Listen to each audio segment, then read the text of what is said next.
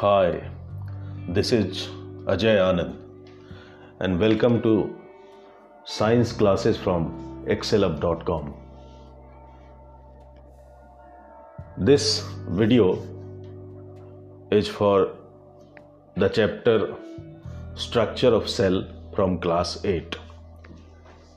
In this lesson, you will be learning about the discovery of cell. Then you will learn about cell theory, uh, variety in shape and size of cell, about structure of cell, and about difference between plant cell and animal cell.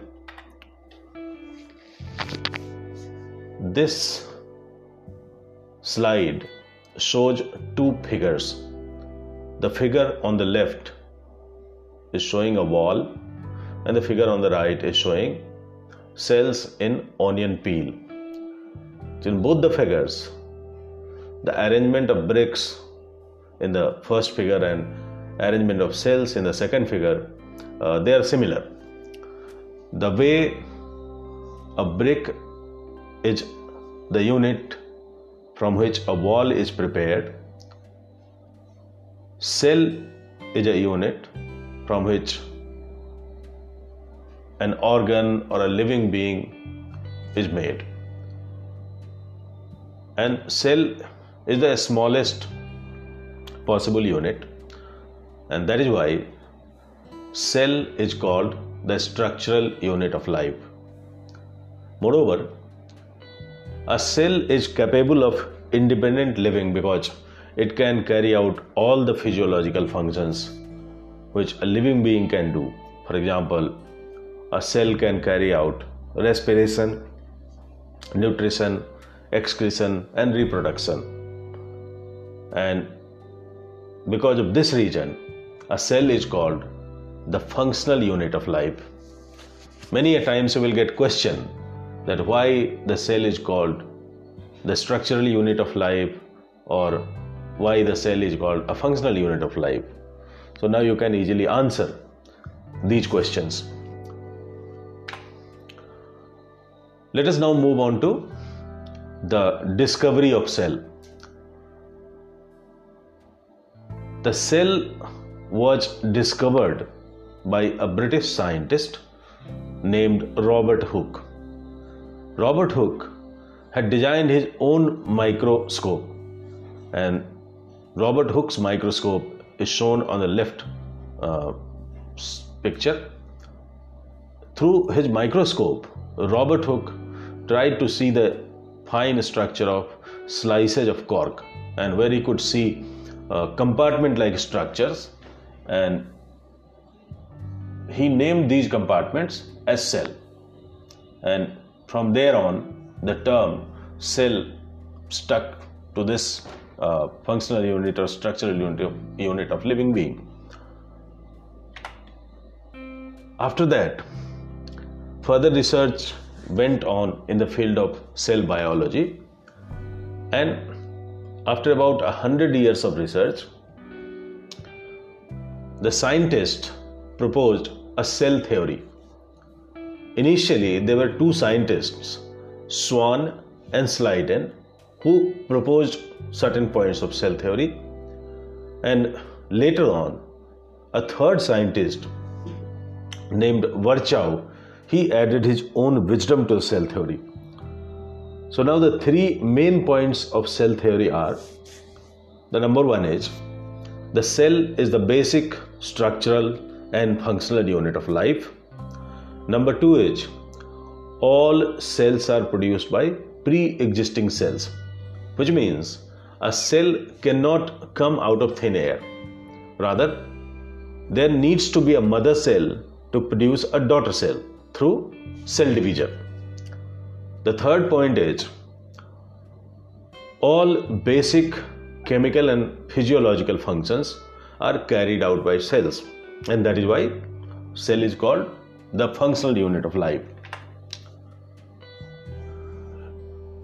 Let us now see the sheer variety in number, shape, and size of cell. The variety in number is can be understood by the fact that in a large animal or a large plant, say for example an elephant or a human being or a banyan tree, a single made up of trillions of cells.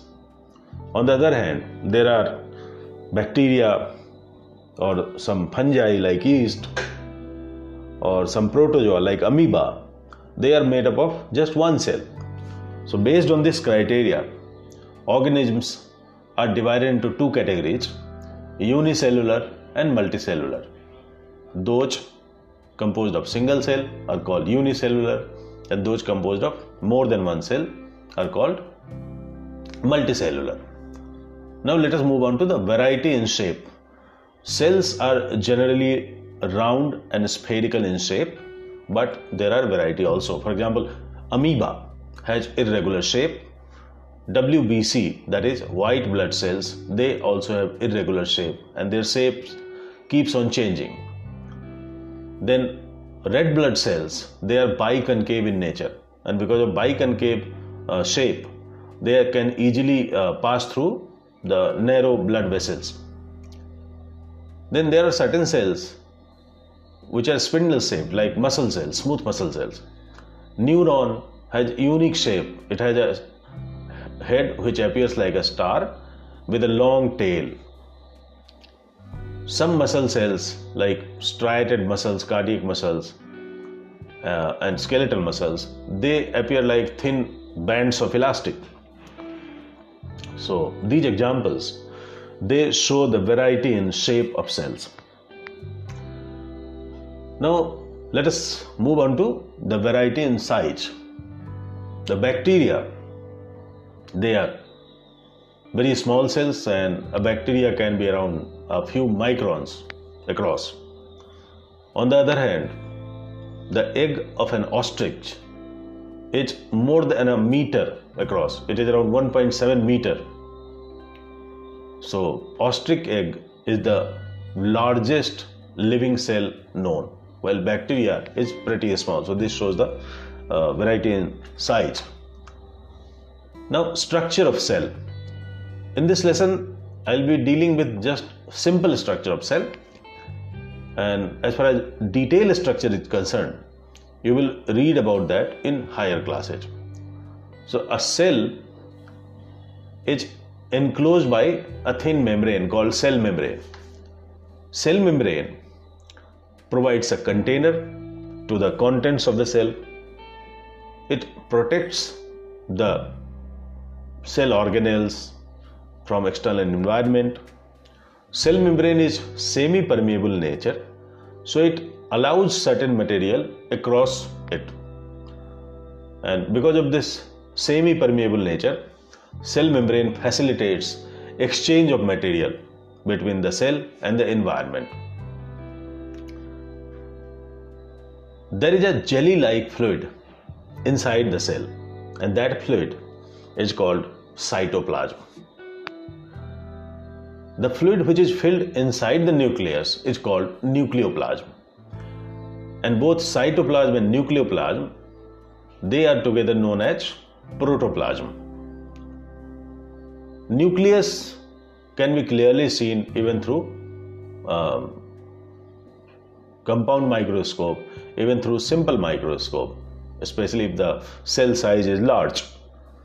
So nucleus contains genetic material and it's like uh, the brain or the CPU of the cell. It controls various functions of the cells. Then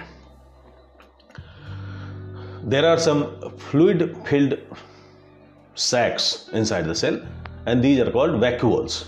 Vacuoles are very large and conspicuous in plant cells but they can be very small or even absent in animal cells. Then there are some plastids which impart distinct color to a particular organ. For example, the leaves are green because of a plastid called chloroplast. Apart from them, there are various cell organelles also, like mitochondria, uh, endoplasmic reticulum, and Golgi body. Now, cell wall. In some cells, uh, there is another layer that is thicker than cell membrane outside the cell membrane and this layer is called cell wall cell wall gives further protection to the cell. Cell wall is found only in plant cells and cells of bacteria and but cell wall is absent in animal cells. The cell wall in bacteria is composed of chitin while that in plant cells is composed of cellulose. So it's all about the basic structure of cell. Now let us try to compare the plant cell and animal cell. The major difference is that cell wall is present in plant cell while cell wall is absent in animal cell. Another difference is vacuoles are quite large and distinct in plant cells but vacuoles can be very small or even absent in animal cells. Then chloroplast is present in certain plant cells but chloroplast is absent in animal cells. So, to sum up, I talked about the discovery of cell, in which you learned that Robert Hooke was the first scientist who coined the term cell. Then I talked about the variety in number, size, and shape of cells. Then I talked about the basic structure of a cell and I talked about the difference between animal cell and plant cell. That's all for this lesson. Thank you.